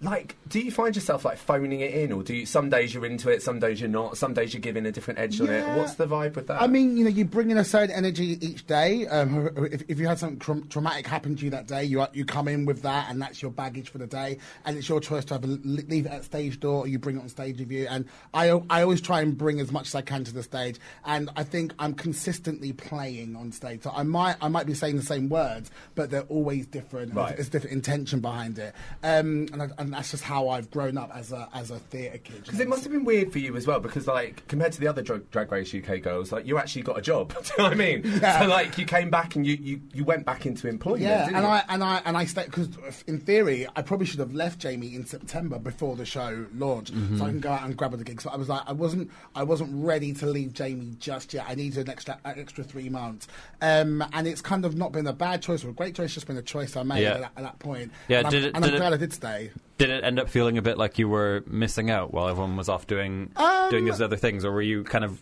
thankful for that consistency? Yeah, do you know? I was actually quite thankful to have the kind of way to go, right, I'm still in this job, so I still feel like I'm quite normal in way, because you know how it's been, like, since, since leaving, it's been absolutely mental. And everyone's lost their minds. Yeah, everyone's lost their mind, and not and not just us. Like everyone, everyone's gone mental. So I feel like I needed to have that kind of stability to go right. I've still got this kind of thing to do.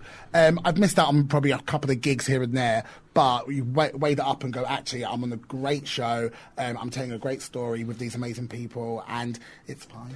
I guess there's a couple of ways to play it, really, isn't it? I, I imagine. I love how I'm a voice. I've not been offered anything, but, um, um, but you know, to take the gigs, make it happen, or actually think long-term career goals, because it's like you've been doing this for a long time now, and like it's it's for you. It's uh, I, I imagine it's a career that you want to keep on going absolutely. with, right? I still, I still want to, I still want to act. I still want to act as Daniel Jacob, and also if that, if that acting role is as a drag queen character, great. If it's as a boy, amazing. Do you know what I mean? I still want to do that. Um, I think with drag, where it is now, where it sits, you kind of can do um, stuff which guy, goes from being pure drag or being a bloke, but having certain elements that Absolutely. Can- you can do anything with drag these days. exactly. Um, what are you going to miss the least from the show? Um, Crystal. um, Sorry, I, that came out too quick. from what from Jamie? No, yeah, from Jamie. Oh yeah. Jamie, oh God, miss the least. Oh, God, I can't say the person. Can you not? But uh, Go on. We'll just say the situation more. let's just say that you know sometimes what you see on stage is not how you see it off stage with certain drag queens. Miss Mop, I am in love with. But I'm never going to Scotland again. That is her sipping that tea. Sip it, Wow. honey. we got the exclusive. I mean, feuds starting here on Fubar Radio. Yeah, um, and this, let me just say this: like, it, no, end of the day, it's a job, and you know, I'm sure Claire, who works in um, booth number one, is not friends with Colin. Sorry, no friends. Um, um, who works in bo- booth number ten. Some sometimes at work, you you just don't clap, you don't click Yeah, with people, and it's absolutely. fine. Do you know what I mean? But you Well, okay, we're talking about clashing. Like, has the sisterhood continued for both of you in Drag Race? Like, like, or, or have Yeah. there been clashes? I love how you both got your. Shall I- you shall I both got that? your BBC One. We're going on BBC One. Sing that. We just flushed that question. Mm-hmm, no, um, we uh, yes, yes. We well, we've both just got off tour, haven't we? Yeah. So we did the um, official Drag Race UK tour Right, around the country. I country. need to know because she actually, Crystal won't tell me anything. Like, Why? She's, too, she's been too busy. Literally, Crystal used to be the one that messaged you all the time. Right. Now you send a message, or she sends you a message, you reply to it, and then she'll And just it leave goes blue, It's and just she's a, like- and it's just a power thing. And I'm like, you contacted me. I didn't even want to talk to well, you. she's a very famous, very Yes, important I am. person. The, I'm the most famous hairy transvestite in the world. So. apart from what Susan was, Boyle. what was the tour like? So how, many, how many dates did you have? What, what talk about the tour? so it's six dates over two weeks. Yeah, Yeah, and but we're what went talking lovely big theaters, right? Yeah, so it was gorgeous places. gorgeous, like couple thousand people a night. And it's so of- funny because a lot of these places I'd been to on uh, previous tours, I've done like. Drop that one in. I've been here before, um, but never had the star dressing room though. So this is like great. So I was like down by the stage. Um, so it's nice to kind of revisit this place and go, oh my god, I actually see people like techies. I'm like, oh my god, you're still here, Jesus. Uh, but it was gorgeous, wasn't it? Like all the theatres, yeah, stunning. And I think that um, brought the sisterhood back to life. To answer your question, No, can I just say you two have not answered my question? No, no, you but just I'm- said I'm- stunning architecture. no, no, I'm going to because um, lovely, we- lovely upholstery. we were on a tour bus together. So b- going between gigs, we were on a on a tour bus, and it was a really nice tour bus. Like imagine the nicest bus you can imagine. Like the ones you see Yeah. pop stars on. But there were still 16 people sleeping on one bus. So there's like a level to how Those nice that beds can were so be. comfortable. The beds were. It was like. It was like. But the, there's not it 16 was a drag real- queens, so who else was sleeping on the bus? Uh, like the tech, the hot tech people. Yeah. and- yeah. Imagine lots of gay men on a bus. And Alyssa Edwards. and Alyssa Edwards, a woman, um, and it was hot. I mean, I mean, I, I really want to know who copped off. That's what Did would- people cop off? Yeah, you could hear something in the coffin above every now and then, like, Where, bit- like where a was your? gentle Where was soft- your? Was yours on the party end or the? the No, I was in the, the non snoring end. Oh yeah, Because So Vinegar and yeah. Sum Ting got the snoring end of the bus. Something. Who was top or bottom out of you two? Um, we were both we were both tops, um, Okay. but I'm verse, so I would always look at the, um, the bottom bunks, go hello, and you'd see Goffy with a big um, wig, a big wig, uh, just poking out of the end. I, I tripped up once. I thought, whose, whose foot is that? Oh no, it's, it's Girthy Kendoll. So there was a snoring side. there was a, there was a snoring side. There was a party side. Who was in the party side of the bus? So That- I the snoring that, that was the the story side. yeah. So it was me, Alyssa, Go- Girthy, sorry, Gothy, um, Divina was there, Yeah. the Vivienne, Baga, The loud people, The loud people, yeah. And then Uh, it was like me, Cheryl, and Blu, like the ones who needed our beauty rest in the back of the bus, with, with with the hot techies. The hot techies. Oh my god. And so what went down? So like obviously obviously you're professional drag queens, you're representing a very important brand, you're taking everything very seriously. Absolutely. I'd imagine there's not really any kind of downtime to go drinking, have fun, anything like that. Was There there, was any always point time to yeah, go drinking. what went down? Come on. Well, I think you you did pretty well on on the old slut front, didn't you? I was I, I was a total slag on Yeah. tour. Oh, I really was. Yeah, Newcastle. Thank you, Newcastle. Um, they were very happy to see me. Oh my god. Sounds like you've done a Sophie No, but a do, gangbang. oh, do you know what it is? I'm going to get DP'd later myself. Um, do you know Airtight, Do- airtight. Double pepperoni. Um, Finally someone with jokes. I think it's because I think it's because there's there's not many um, hot black guys up north. So when I arrive, the Grindr explodes, and I'm like, "Hello, hello, Newcastle." but it's not my lips talking; it's my asshole talking. Hello. but I had a lovely time. Yeah, I had a lovely time. who, okay, who who got the most pissed? Like it was the I one mean, the night. answer to that question is always going to be Baga Chipz.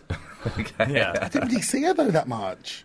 Uh, no, but I always saw, whenever you saw her, she had a pink gin in her hand. Yeah. and I mean a bottle. who who um, required the most maintenance? Who was like the biggest diva on tour? But not like in a kind of bitchy way, but just in kind of who who had the most diva and not Alyssa.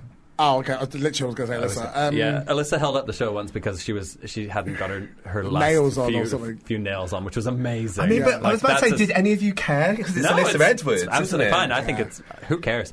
Um, the something most- is the biggest diva. No, Oh God, yes. In what Yeah. way? What Just way? in life. Just she in is Mariah. Carey. Yeah. Okay. Yeah. Yeah, Mariah Scary. Shame she couldn't channel that in the acting challenge. Oh. though. Ooh! Babe, I gave her the directions as well. I said to her, do this, do that, this is the reference, do that.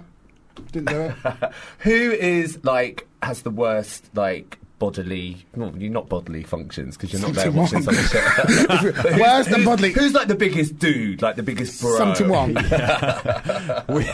Like straight up. um, we, Vinegar, Gothy, Sum Ting, and I went out for breakfast Oh! one day, and um, Sum Ting uh, started coughing while eating eggs, and coughed egg all over Gothy. now this was a really egg nice. in her hair, Hair. egg on her face. yeah. Now this was a really nice cafe, wasn't it, in Brighton? Yeah. And, I and I. could just hear the silence like fall across the room as everyone's Yeah. like, "What has happened. And what was my face like? I was so angry because we're not eating a McDonald's breakfast, mate. You're eating a nice, a nice brunch. You've already Was had a bit of avocado there, a bit of babe, sourdough. she babe, had but- well, she already had she already had bre- breakfast at the at the hotel. She came, she was like, oh, oh, I'll come for a um a brunch with you guys. Uh, I'll come with you. So she comes out, she, she orders two Benedicts. I'm like, Jesus Christ. These were nice Benedicts, and she spit some more of a gothic, and my face was this. I just went like this. I'm leaving. You know, this this She this, this was vinegar. There were no icons there. Precisely. Babe, I was like, I am out of here because I'm so embarrassed. I had a lovely French toast, so I scoffed that. And I went, bye, Crystal, I'm off. And she texted me going, why did you leave me? You're supposed to be my friend. I went, sorry, my love. I was going to kick off any minute. Um, who who had like the biggest on stage disaster? Were there any kind of like real fuck ups that? That might have been me, actually. When? Oh, So- I saw you at the London one and didn't like something fall off. Like your Um, oh, I had a few. So, so my my necklace fell off in London, and I was like, "Oh, here we go." But then we were somewhere, and my my cage I had, oh, that was it. Do you remember when um when they played the music? We were still downstairs. was it Birmingham? It was Oh. Yeah, Birmingham. they started the show and three of us were still in the dressing room. Like no one was, no one was wearing shoes. yeah, Um, we're chilling out like that. I So- love what you. I love what you told me as well when you were like the the stages were different sizes and you've all got these elaborate like costumes you make. 'cause You all Lorna look fucking amazing. Then none of you could move. Yeah, yeah. They told us to go full royal. They wanted regal. They want. They gave us like references of huge hoop skirts. And then one, a couple of the stages they were so small that like all Trotsy ten of us couldn't tiny. fit on stage at the same. So you just imagine bump like bumper cars, but yeah, with drag exactly queens. that. But um, yeah, so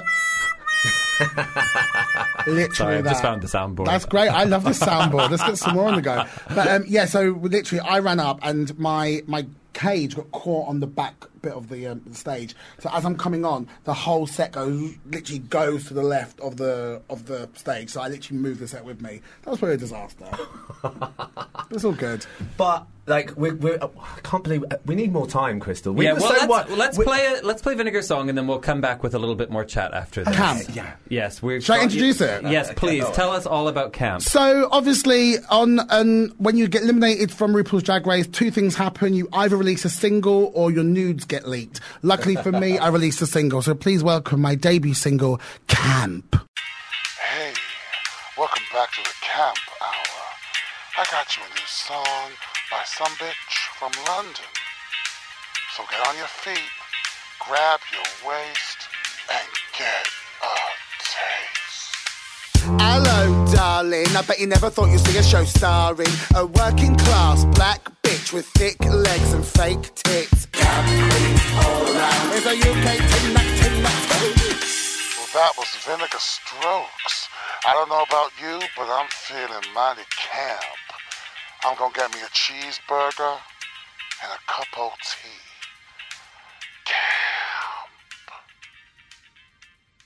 It's the Tuesday takeover with Crystal and Baby Lame. Yes, thank you. and our special guest of Vinegar Strokes. Hello, darlings.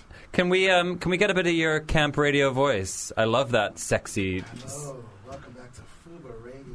Oh, oh, we've got it. Got a technical issue. Okay, now I'm yeah. back. I'll do it again. Welcome back to Fubar Radio. I love that bit in the song. Do you want to hear the sound of a ball bag being sucked in? yes, I do.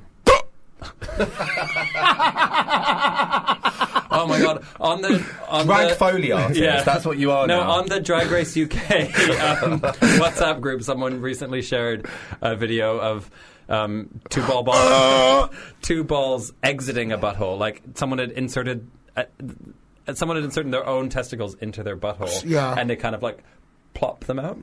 I bet it's in slow motion as well. Have you seen it? No, I haven't. Well, you know, I bet that's Sophie has. Yeah, something. something for you to look It was Sophie who's been plopped But into maybe that's why I've always failed at tucking. Maybe I've been doing it wrong all along. You have to actually put them in your butt Mm, or someone else's butt. or someone else's butt. Apparently, other people in the studio have got sent it too. It's not just you. That this is a viral. It's video. viral, yeah. If someone could tweet it or Instagram it to me, that would be sensational. Yeah, Baby baby- Lame on Instagram. Yeah. please. she Thank needs you. to see it. She needs to see it. Now. So, Vinegar. Yes. That was your song. We love your song. What's next for Vinegar? Oh God! Well, I've got my first solo show coming next month. Yes, Oh, amazing. Yes, it's called Basic Racer, um, and it's all about my time on Drag Race, but it's all kind of like dreamy. So it's all stuff that I think should have happened, and my perception of s- things that happened in the moment. So, Who will be playing Crystal? um, Crystal will be played by um, Piece of cardboard. Yeah. a piece of cardboard because An old sponge. Yeah. so yeah. Uh, Where's this show gonna be? So it's we're planning the dates now, like where we are. Um, we've just confirmed a few venues um, at the OMG. I think I'm allowed to say that, yeah. Um, and we're hoping to take it to a couple of theatres around the country Yes, as well. gorgeous. And then yeah, see if we can take it abroad for a bit. M- maybe Edinburgh as well. Um, ma- uh, I definitely will do Edinburgh. Maybe this show won't be a new one. Who knows? But yeah, just get let's get some shit out there. And some new music is coming as well. Fantastic. And you've yeah. got DragCon coming up. And DragCon mm. as as well as, as you, my love. Yes, yeah. And th- I'm going to be there as well. All Cleaning the three of us. bogs. Please welcome Baby Lame cleaning the bogs. No Yes. icons there. there were no icons there. Oh, there were no What's it icons. like? Because this is the first one in the UK. Are we excited about? Because you two have been to one already. we haven't went to? New York, Yeah. didn't we? Yeah, It's that was gonna be amazing. And that was like when you were properly blagging it because no one really knew who you were. Over. And they did. No, people thought that I was Meatball. Have you heard of Meatball?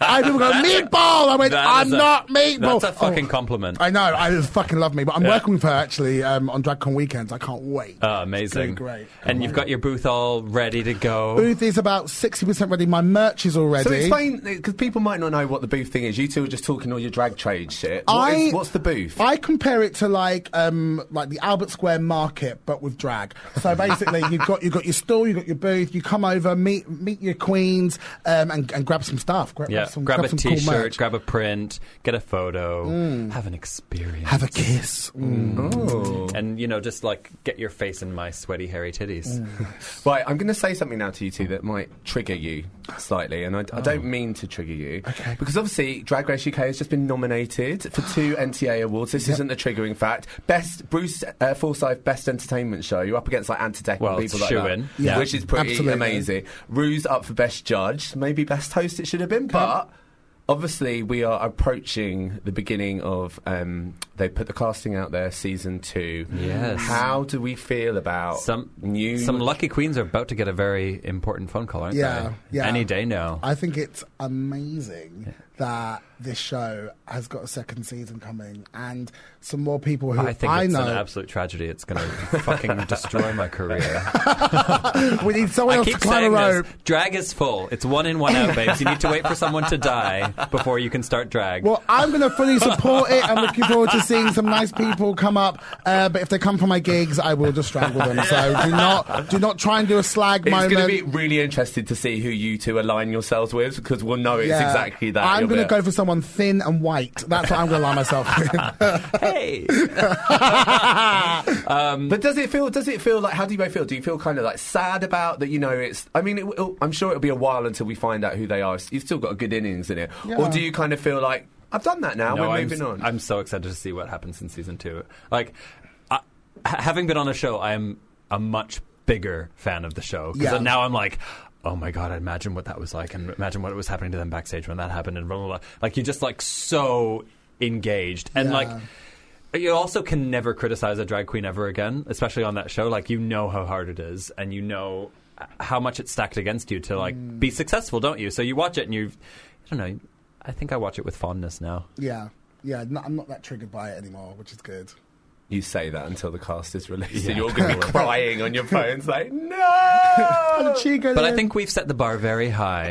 the bar's very high, ladies. So if you get on the show, don't come with no fucking shy. But what other opportunity? Like, because you you spoke about your solo show. We know we've got music coming up. Mm. What else is there? Like, what would be a dream for you? Because when I, I interviewed you a few months ago, and we were talking about EastEnders, and you were saying that. Is there anything else that sort of has come out recently? Would you do like another musical, for instance? Or I'd love that? to do another musical. I'd love to do. Um, I'd love to do Moulin Rouge when that comes over as a Toulouse. yeah. That, that's like a dream role. Um, I'd love to do some more TV. I'd love to write for TV as well. Some more like sit- sitcom stuff. Uh, It comes like like Nighty Night, but a drag version of that. Yes. a Vinegar Strokes version Nighty Night. Um, and then yeah, and see what comes up. I think this is such a great platform for all of us, and we're all so different. And, you know, Crystal with what she does, um, you know, she could literally produce a show which is circusy or whatever, and literally take it by, by storm. So something I can write a script and take that away. And I think there's so there's so much room for all of us to do what we want to do with this. Um, it's just doing it and just Yeah. getting out there. Yeah, it's an exciting year. The Yeah. Mm. opportunities are rolling in. Things got a bit quiet over Christmas. I don't know about whether or not for you. I guess you were still doing Jamie, and I was like, "Oh God, is this it? Is the roller coaster over?" But then January rolled around, and my inbox is full again. Yeah, it's great. Yeah, I could tell because you were starting to message me again. I was like, oh, so she's not as booked as she thinks she is. She's not blessed or booked at the moment. But yeah, but I always say like, you know, with, with this show, it, it really isn't what, what happens on the show; it's what you do afterwards.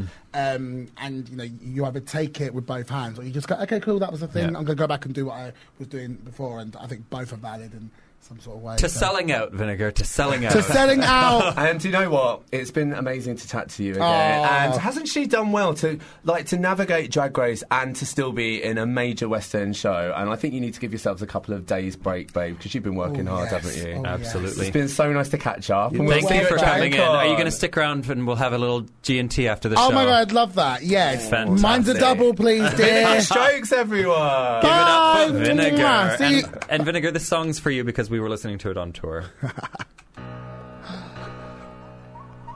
That's a pink deep cut for you. Oh. Brilliant. Baby's pink. Oh, I don't know deep cut pink.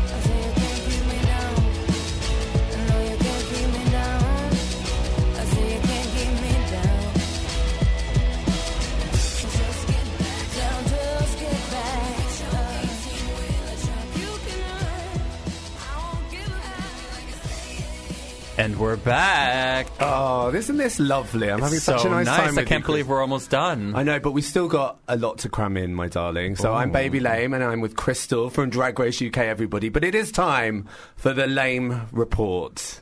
dun, dun, you literally don't have, even have Oh, a sound effect do, for I it. do, is there? wait. Go on. Ooh, yes, it's the Lame Report. This Lame is the Report. showbiz gossip section of the show that no one cares about, no one gives a shit. But we're actually, breaking this idea that it's rubbish, we actually have an amazing guest on the phone. That's so I don't know if anyone's been watching it on Channel 4. There's a programme called SAS Who Dares Wins. Have you been watching it, Crystal? Yeah, Started on Sunday. It stands for uh, what is it? Um, sexy army sluts. Sexy on That's it. That's it, exactly. But no, it's a Channel 4 that, a show that's been running for a while now. It's 25 men and women, or whatever gender you are, whatever you think. They're chucked on a Scottish island at the moment, and they just have to battle it out and see who survives. It's been mm. amazing. It's deemed, as they're sort of saying in the press release, the toughest, most unforgiving selection course yet. Sounds hot. And we ha- it sounds really hot. And we've got number seven, Mark.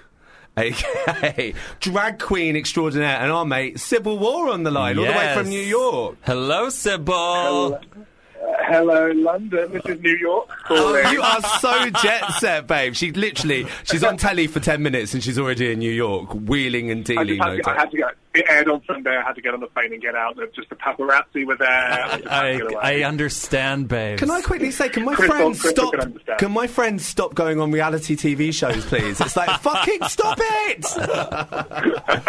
no one was expecting this one. This is a bit of a gag. When did you apply for Oh. this? Uh, so I applied for this like way back in like June, uh, like May June last year, and like it was this huge, long, drawn out like audition process.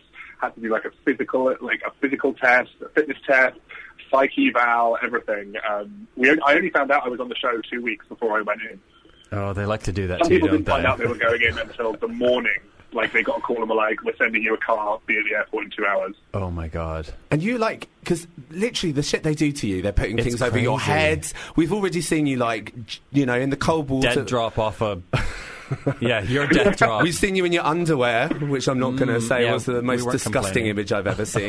but um, what it You sounds. may see more of me at some point. Oh really? Ooh, I actually feel a bit I'm- sick now. I'm But saying nothing. Is it wrong for me to say it seems a bit sexy? Is that just is it just me that thinks it's all a bit sexy? yeah, how did it feel when you were there?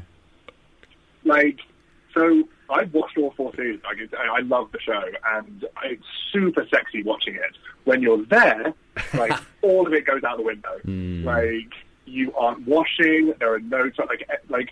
When I say the toilets are literally a plank of wood with holes in, with no barriers in between them, and you and you're not allowed to go to the toilet on your own. You have to go you know, with but someone. right. I So- see. I think I've seen that porn too. Yeah, exactly. like, I can, can you imagine like Crystal being on Drag Race and like taking a shit next to a bag of chips? all the time? Well, I love I, it. Really does put the drag race girls into perspective. You know, it's like, oh, I don't want to do the lip sync, and it's like, and there you are, like bloody surviving, like Private Benjamin. And, Yeah. uh, um, I've heard you. Obviously, we've had chats before, and you've got a bit of a slick mouth. You can, you know, snap back. Is it not hard to like when you've got these like men shouting at your face, like "Pick this up, do that"? Was it not hard to just turn around and just be like, "Fuck you"? Do you know what I mean? you learn like you learn so quickly Yeah. what the consequences of that are.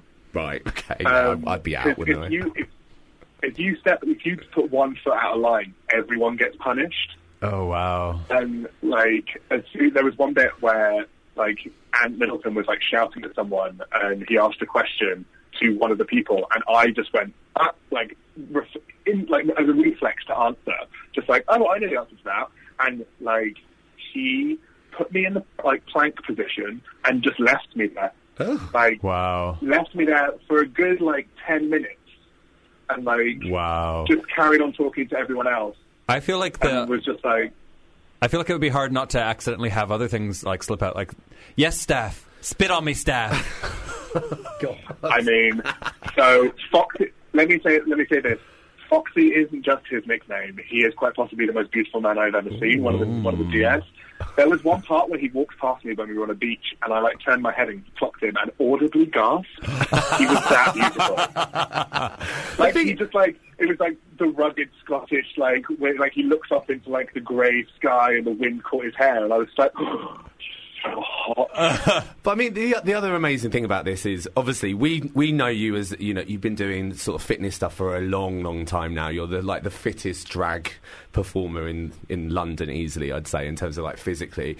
Um, like, how surprised have you been by the reaction that this has had? Because obviously it's a bit you know it's a bit route one for people to be like, oh what this guy's a drag queen, but it's like you know it's getting people talking, it's getting people thinking. Like, have you been surprised by the reaction so far?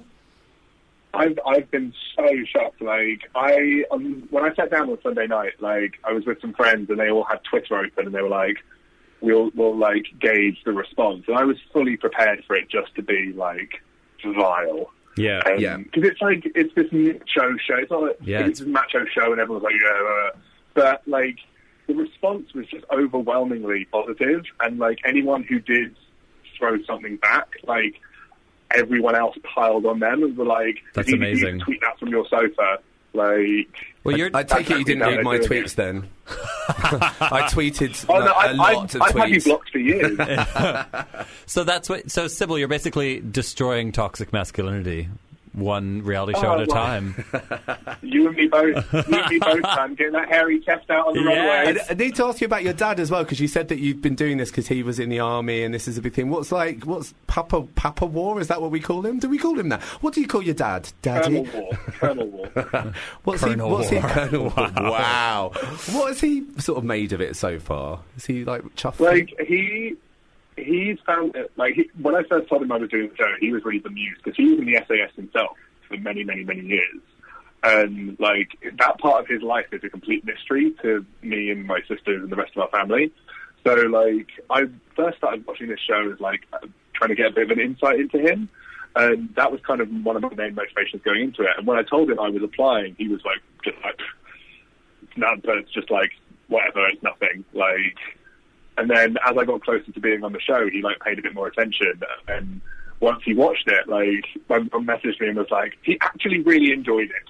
And you did very well. And like, Well, you So, yeah, did do very like- well. so far, yeah, Yeah. You're just like if only you could apply this attention to your drag.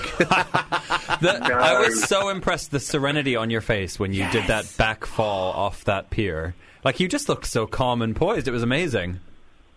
Oh, thank you. I, like Ant Middleton is just stood out of shot, staring directly at you, and you're like, if And- I don't do this correctly, I'm going to have to. And what they didn't show on the show was if you didn't do it right, you had to go up and do it again. Fuck. And, like, oh, so you're going to look as doing it until serene as you right. possibly can, then, aren't Yeah. you? You're going to be like. And uh, is it right And that I- you're, I- I- you're the bookie's favorite to win? Oh, yeah, I've been seeing this in the Am I? tabloids. Yeah, you're very popular with the red, the red tops in the tabloids at the moment. They're saying you're going to win. I did a. I did a. They, uh, the Daily Mirror interviewed me and my dad today. Wow. Oh, you're getting big. Um, I know you probably can't reveal Yeah, a lot never. about the show and stuff, but can you tell us what the most challenging thing is that you've done? And if it's going to spoil the actual challenge, don't do it. But like maybe like tease one of the sort of the big stunts coming up that you you're going to be part of. Um, so you saw, like, you saw in a clip for next week, we had to do a task which was called the milling task, which is literally they took us to this abandoned like shack, like stone building, and lined us all up, and then two by two called us out, put pads on it, like boxing gloves on us, and a head mask and a thing, and you just had to stand in the middle of the circle of everyone else. And when they said go, you just had to pound on each other. Uh, Excuse me? and, like, Excuse me? Well, yeah. It, kind- it sounds a lot more erotic than it is. Yeah, no, just the way you sold like- it then. Beat the living hell out of each other until they told you to stop. Honestly, like Um, I'm, we're making the jokes, but it No, look- actually, I've just looks that's like just my got in my head. Actually, hell. that actually Yeah. just went in my head. So people are beating you up. Yeah. It- Fuck. Yeah. Living That's hell. like Fight the Club whole- or something. Yeah. the whole point about it is like they're trying to teach you about controlled aggression and like being able to turn it on and turn it off, turn yourself on and turn yourself off. But like I had in my head, I was like, I, I'm just going to picture every like person who's thrown homophobic abuse at me ever. Like I'm just going to picture them, and that's how I'm going to get through this. And then they paired me up with the other gay guy. And, like, Oh, Oh God! Beat your own. like just threw me out. Uh, but yeah, like it, it like it, that was that was. But the, honest to God, the hardest thing on the entire show was the stuff that you don't see, which is when you, we're back in the dormitory and you're just sat, like you finish a task, you get back, you're quite literally battered and bruised, and they're like, my go and wait for your next detail. And you just go and sit there, and then you have absolutely no idea how long you're going to be there for before they kick in the door and go, go, go, go, go, go.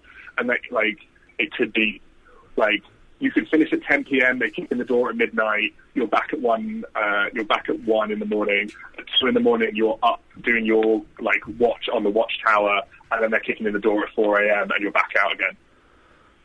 Wow. it sounds. You are like slaying it though, and like I just think it's amazing that Oh, you, thank you. you've done this. And we, we have to wrap up now, but also as well before we go, everyone's supporting you, but you also you're you're coming back with your big club night to London as well, aren't you? It's the return of Sybil's house.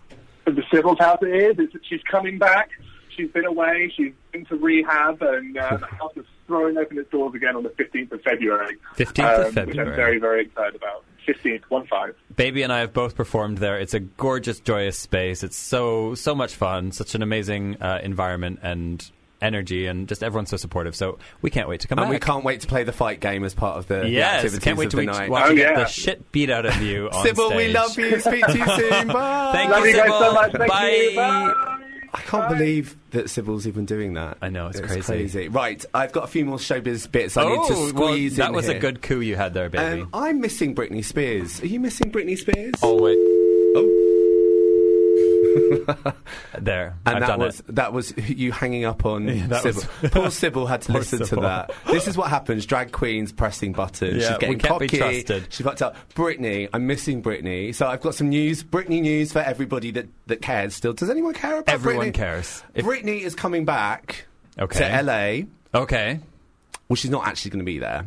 Oh. But there's oh. basically, she's got a new immersive experience called Britney Spears The Zone that is Wait, coming to LA. Wait, inspired by the By- seminal album. Not just the In the Zone album, which is iconic in itself. No, inspired by her entire career. I've got the press release here that I'm going to read, and this is fascinating stuff, everybody. So Britney is coming back, and she loves her fans, the press release says. So now people will get to reenact some of her greatest moments. Oh my God. So shall I give you some of the things that you can do with at this Britney? Wait, so just so I'm clear, this isn't a this isn't a concert. This is like a Britney interactive it's, it's breakthrough technologies, the fashions. It's not a museum. Breakthrough int- technologies. The fashions. You think of Britney, you think of fashion. There's a Starbucks where you can get an iced latte on the thing. So some of the things that you can do at this, which are amazing. There's going to be a circus-themed room because obviously she did Sure, circus. that now, makes but sense. With a 40-foot tightrope rope walk photo opportunity because she's always on a tightrope, isn't she? Uh. There's a live ringmaster yeah. and a tarot card reader. Lovely. Okay. Um, some of the other Yeah. things. There's going to be um, an airline a la Toxic. Okay. There. Now I'm on board. so wait, do you get to be a trolley dolly? I a sexy trolley dolly with may- a maybe a Britney Spears lookalike will drag you into the toilet cubicle and make out with you and pull off a mask or something.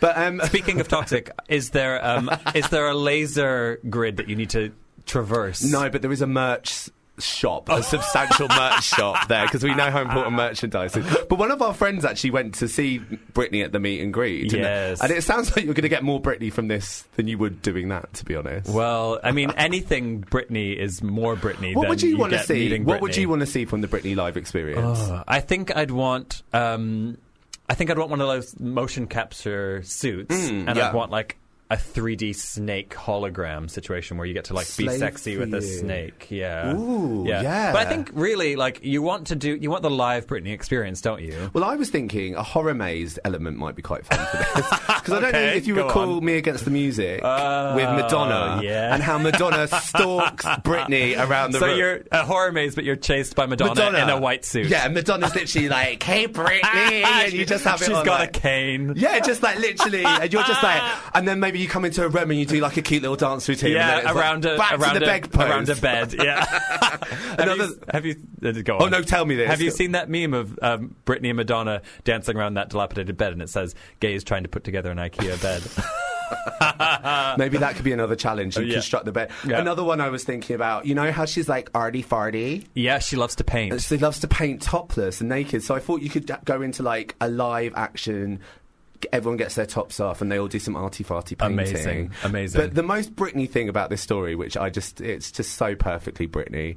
Um, apparently, there was another um, venue called The Zone in LA, about a five minute drive from Britney's one. And it's a strip club.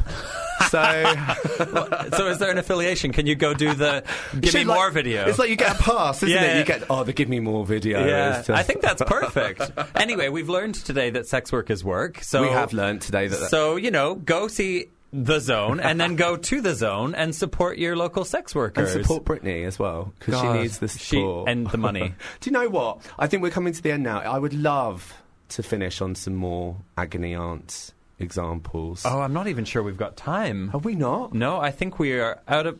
Uh, let me fire one. Quick Come on, question quick, one you. quick one. I reckon we can go with just to finish. oh, oh, Make it a oh, good one. Um, what should I do if I get my head stuck in a toaster? Wow, that's a that's a deep question. It is. Um, I would be more worried about the shape of your head that it can yeah. fit into a Yeah. toaster. I'd say plug it in and depress that lever. and just finish. And that's what we're going to do now, yes, isn't it? and there's only one way we're going to wrap up this two-hour show, and that's with my top 40 single. do you know what? Quickly, I just want to say, Crystal, this has been so much fun. Oh, it's been a delight. And thanks to all of our amazing guests. It's been brilliant. We loved it. Thank you for doing this with me. Thank you for. Um, God, Baby Lame's done this before, hasn't she? You can you tell. can tell. Yeah. And also, something else you can tell is I'm going to be doing a solo show on the 24th of March at the Pleasance Theatre called Whatever Happened to Baby Lame. That's my plug, everyone. next door at the Pleasance Theatre, actually. and go follow Baby on Instagram, baby.lame. now, here it is the cast of RuPaul's Drag Race UK. Yes! Break up, bye bye, the Filth Harmony version. You're welcome. RuPaul's Drag Race UK. Woo! Think you can control me when you both look like men. Don't dictate what I'm wearing, bitch. I'm a Vivienne. I do what I want to. You don't own me. You've been listening to a FUBAR Radio podcast. For more information, go to FUBARradio.com.